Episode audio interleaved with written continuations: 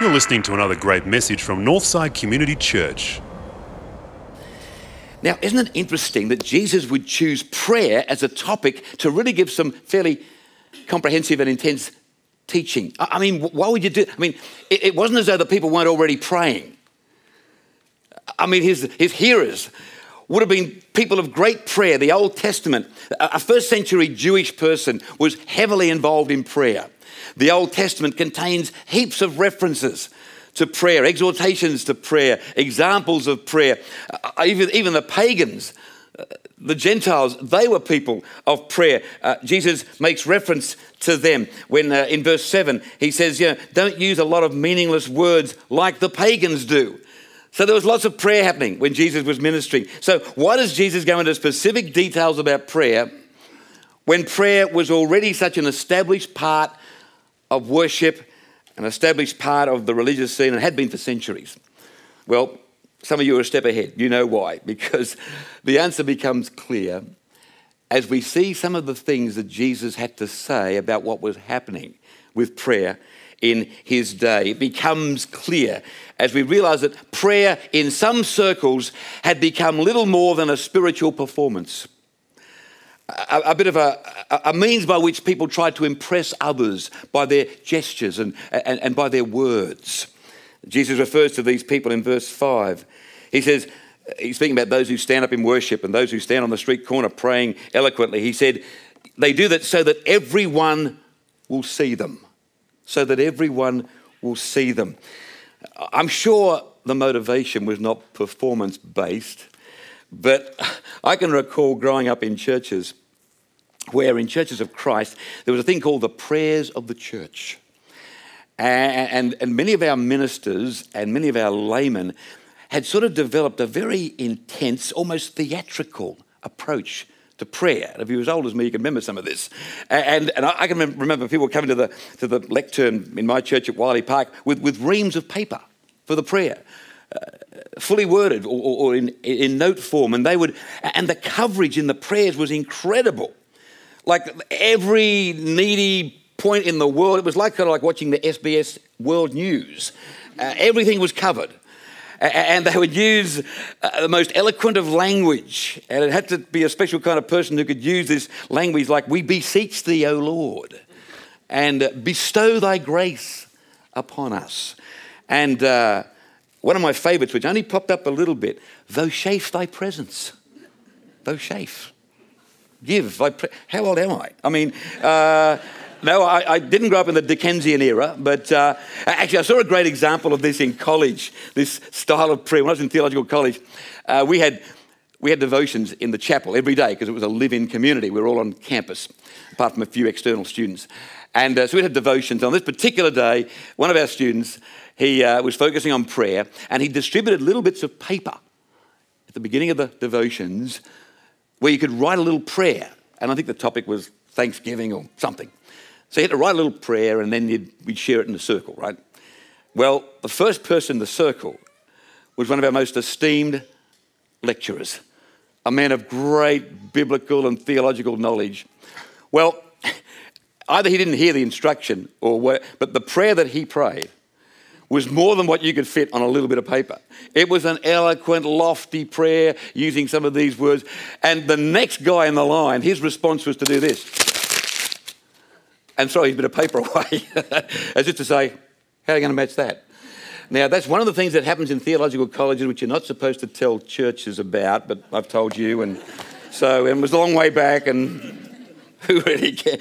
But yeah, we all kind of laughed, and it was the point was made. You know, he said it was simple. Let's just get it. Get it.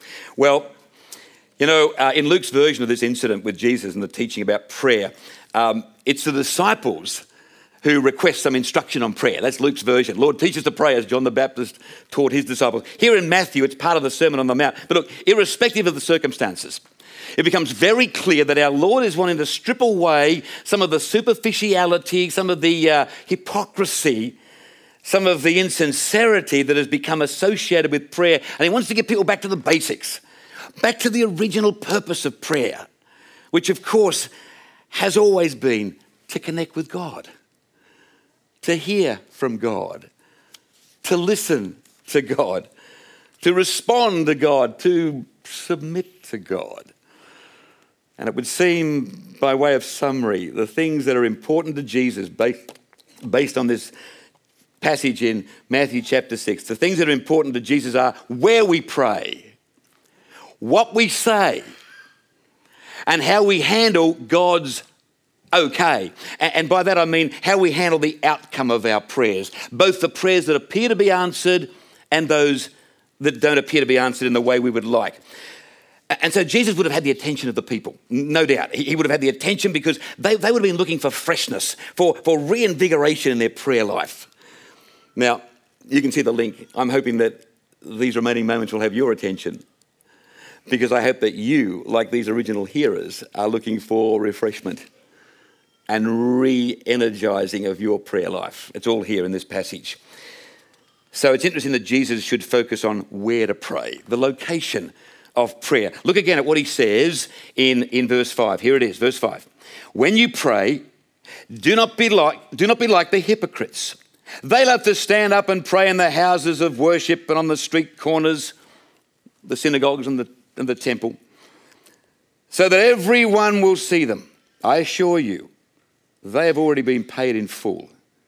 But when you pray, go into your room, close the door, and pray to your Father who is unseen. And your Father who sees what you do in private will reward you. Go to your room, close the door. Wait, wait, wait a minute, Lord. Uh, forget the reference to the spiritual, the, the, the spiritual grandstanding. What's this about location for prayer? Especially the reference to go into your room, close the door. I mean, what, what, what's that about? Are we able to pray anywhere?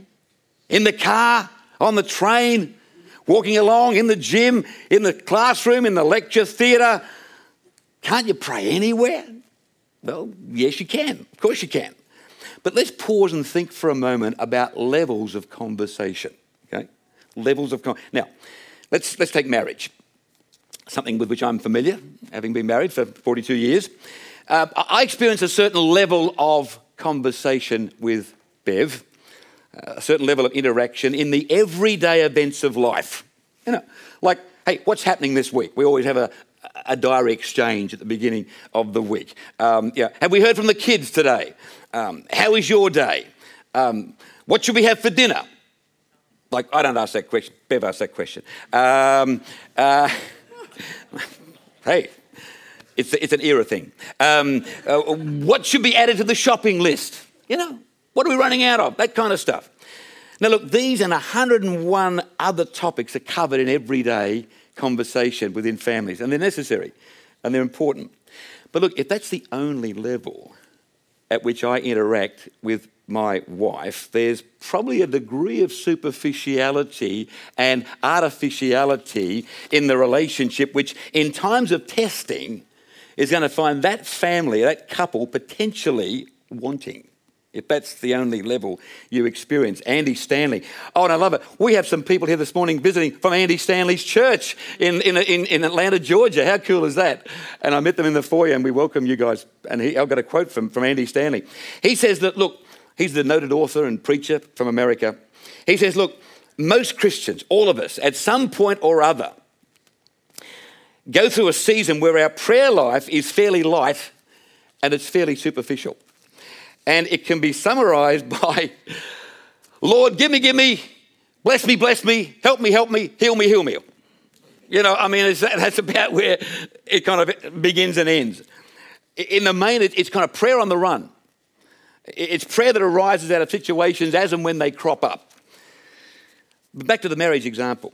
Those everyday conversations uh, I mentioned earlier, I mean, they're in sharp contrast to the behind closed door conversations Bev and I try to have on a regular basis. Uh, those intentional moments when the conversation is not so much about what's happening, it's, it's about us. It's about the relationship. It's about our hopes and dreams and aspirations. It's about our joys, our concerns, our doubts, our fears, our uh, all of those things. Those moments when you really connect as a couple, you know, heart to heart, mind to mind, soul to soul. Now, they don't necessarily have to happen behind closed doors.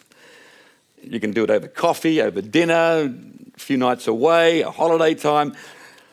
But, friends, these are conversations that, that every couple needs to build the foundation for a lifelong marriage. It's got, you've got to go beyond, you know, what, what are we having for dinner tonight? You've got to talk at that deeper level. Uh, as one who's you know, helped couples, many couples over the years, I, have come to the realization that you know, marriages go through seasons. And it's how you adapt to the seasons of marriage that determines whether you have a lasting marriage or not. And one of the seasons of marriage, which is fraught with danger, fraught with danger, is when the kids leave home. And that's why we're having a lot of marriage breakdown in those sort of uh, middle and senior years, because couples are finding that if if the glue that's held them together has been at that superficial sort of level of just running the house and managing the kids and taking the kids here and taking the kids there, when those kids have gone, if there's not a deeper level of interaction, that can mean a need for some pretty serious work on the marriage. Jesus talks about closing the door as a way of saying these more intimate moments of conversation with God, so necessary in our walk of faith, they require privacy, they require intentionality, they require real focus. We don't ever read of Jesus going into a room and closing the door.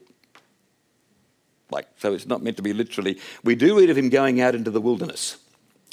I think I prefer the room option. Uh, most of the time, you know. So, look, the location for prayer is vital because on occasions we need to withdraw from the everyday. That's it. Location for prayer can be vital because we need to withdraw from the everyday, just like you do in a relationship. So, the location for prayer is vital. Jesus' second concern is what we say. Check out verse 7. Let me refresh your memory. When you pray, do not use a lot of meaningless words as the pagans do, who think that their gods will hear them because their prayers are long. Do not be like them, says Jesus, who think their gods will hear them because their prayers are long. Look, without being disrespectful, could it be that those prayer warriors from yesteryear, up the front with the reams and reams of paper, just may have got it wrong?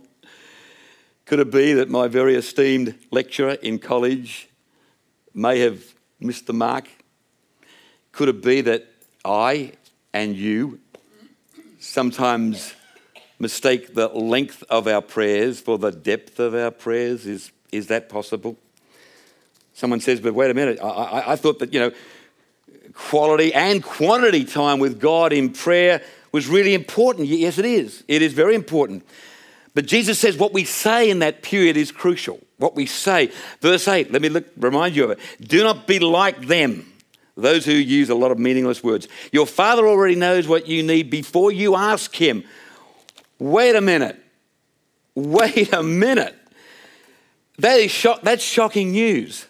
That, that's shocking news, isn't it? Your Father knows what you need before you ask Him. Then what's the point of prayer? Let, let's be real. What is the point of prayer? Now, this is the thing that hit me this week, and if it hits you, then our time together will have been really special. Here's the thing Jesus, as gently and as lovingly as he can, he's saying, when you pray in that quiet place, don't spend all your time, don't spend all your time on give me, give me, bless me, bless me, help me, help me, heal me, heal me. Don't spend all your time on that. You know why? I already know about that. I already know about that. Mention that. I want you to express that, but let's not spend the whole time because I, I already know about that. Wow, that's powerful. God is saying, and Jesus is saying, I want to focus more on our relationship. I want to focus more on how you're traveling with me, how you're journeying with me. I want you to discern what I may be saying, what I might want you to do. I want you to be more aware, more thankful of the things I'm already doing when it comes to blessing and help and healing. I want you to be a bit more aware. Wow, It's about the relationship. As are those moments in a marriage when you take time out to purposefully, intentionally talk, listen, just be. And prayer has its rewards, and Jesus mentions that. In the case of the prayer performers, in verse 5, those guys who stand up in the worship and stand on the street corner, Jesus says, well, they have their reward. Their reward is the applause of people. Wow, way to go. Those gestures, right on. Those words, beautiful. Love your work. Doesn't mention God there. That's just the applause of men. What about those who close the door and pray in private? Jesus says in verse 6, watch this, verse 6, he says this. When you pray, go to your room, close the door, pray to your Father who's unseen, and your Father who sees what you do in private will reward you. Oh, that's it. Beautiful. But hey, not everything we want, everything we need. When you get the you know, the, uh, the cumulative teaching of Scripture.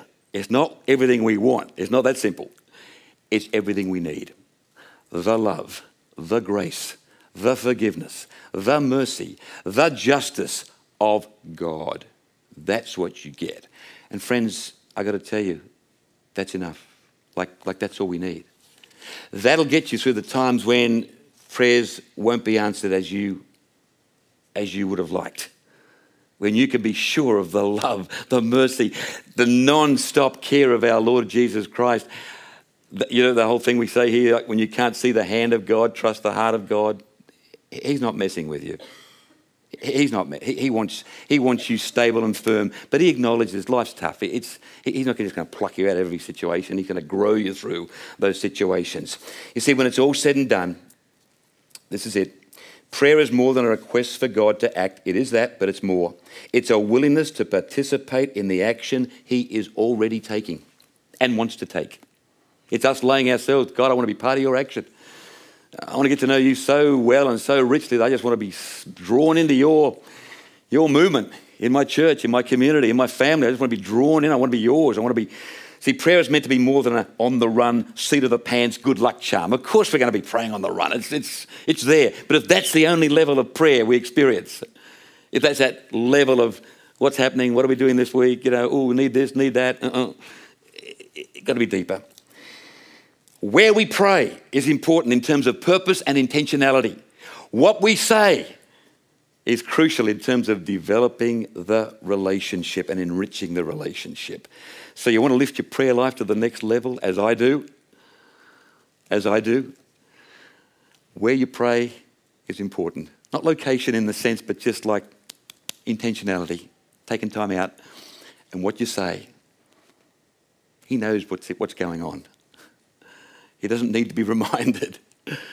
But he does need us to make ourselves more accessible to his love and grace and the power of his Holy Spirit. Wow. Let's thank him for that, shall we?